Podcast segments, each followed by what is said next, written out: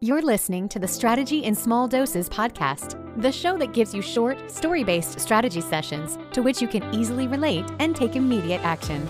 Each episode is aimed to help you reduce the overwhelm, create massive clarity, instill you with the confidence you need to grow your business, and create a clear plan to get you there. So let's dive in with business strategist, mastermind facilitator, productivity expert, and your biz bestie host, Michelle Denayo. Hello, hello. Welcome back to Strategy in Small Doses. We are in the middle of our mini series Eight Mistakes Costing You Income in Your Business. Um, again, don't forget you can grab that PDF on the website or the link in the show notes if you want all eight mistakes up front. Um, okay, let's dive in. Number three. This one is going to have all of my creative entrepreneurs, the ones that hate numbers, rolling their eyes. But for those of us that love data and love numbers, this is one of my favorites. Number three, not tracking your activities. If you have no way to track what you are doing in your business, how do you know what's working and what is not working?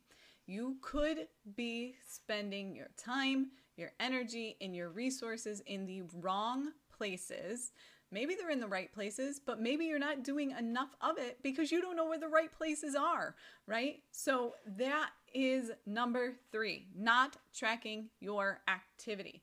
Let me give you an example. Let's say you have multiple different lead generation. You have social media, you use Pinterest from a search engine perspective, you have blogging, you have email marketing, right? So all of those are several lead generations of bringing people into your pipeline.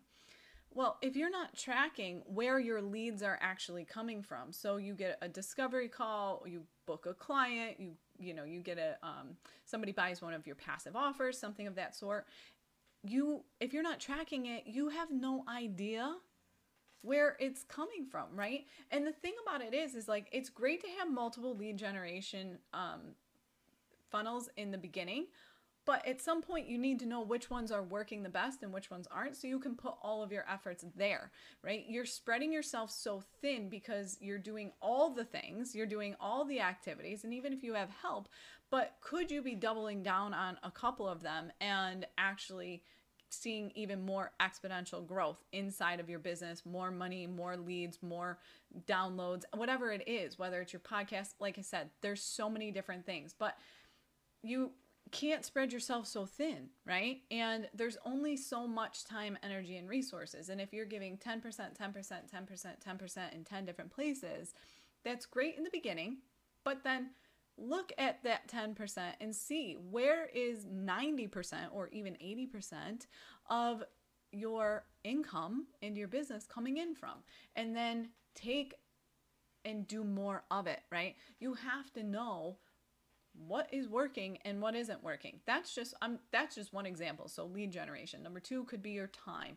Um, it could be where are you spending your time? It, are you spending your time in the right places? Are you getting on a bunch of networking events? I found myself doing this in the beginning of the year. I was networking like crazy and i was on the phone all the time.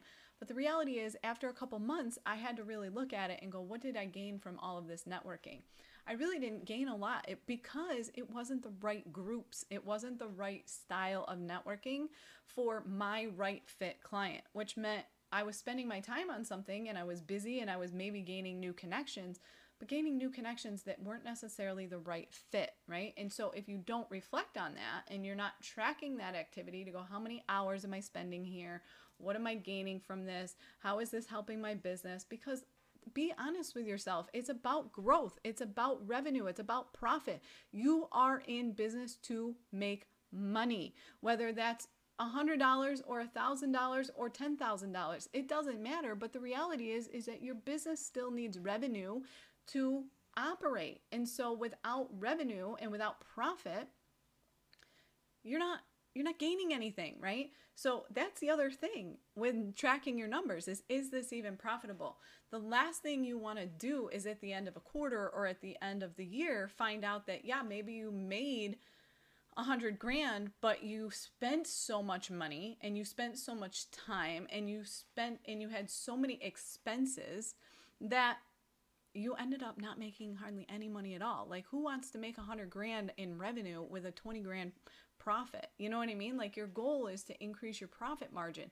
Well, if you aren't tracking your profit margin throughout the year and throughout the months, how do you, you're at the end of the year and it doesn't matter you've you've lost it right it's too late by then and that's the problem is when you're not tracking your activity regularly by the time you do track it it's probably too late you've missed out on multiple different opportunities to whether increase your sales increase your leads like for example let me give you another example i was doing a lot of networking on linkedin um, in the beginning of the year. And then I looked back on my new clients and where did my new clients come from? And my new clients had come from Facebook groups, right? So that's very solid data that you need to know and look at to go, do I need to keep, do I need to spend a little bit more time on Facebook groups inside of them, you know, value if that's where my clients are coming from?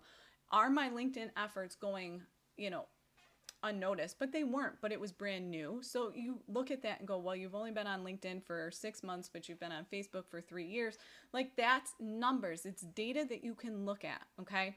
So actions. Number one, if you don't know where to start, I have a freebie. It's called Monthly Money Metrics. It's a simple, just spreadsheet that says, here's the five areas I feel like you should be tracking your data. So it's marketing, financial, social media, sales pipeline, and time and revenue, you know, obviously sales, money.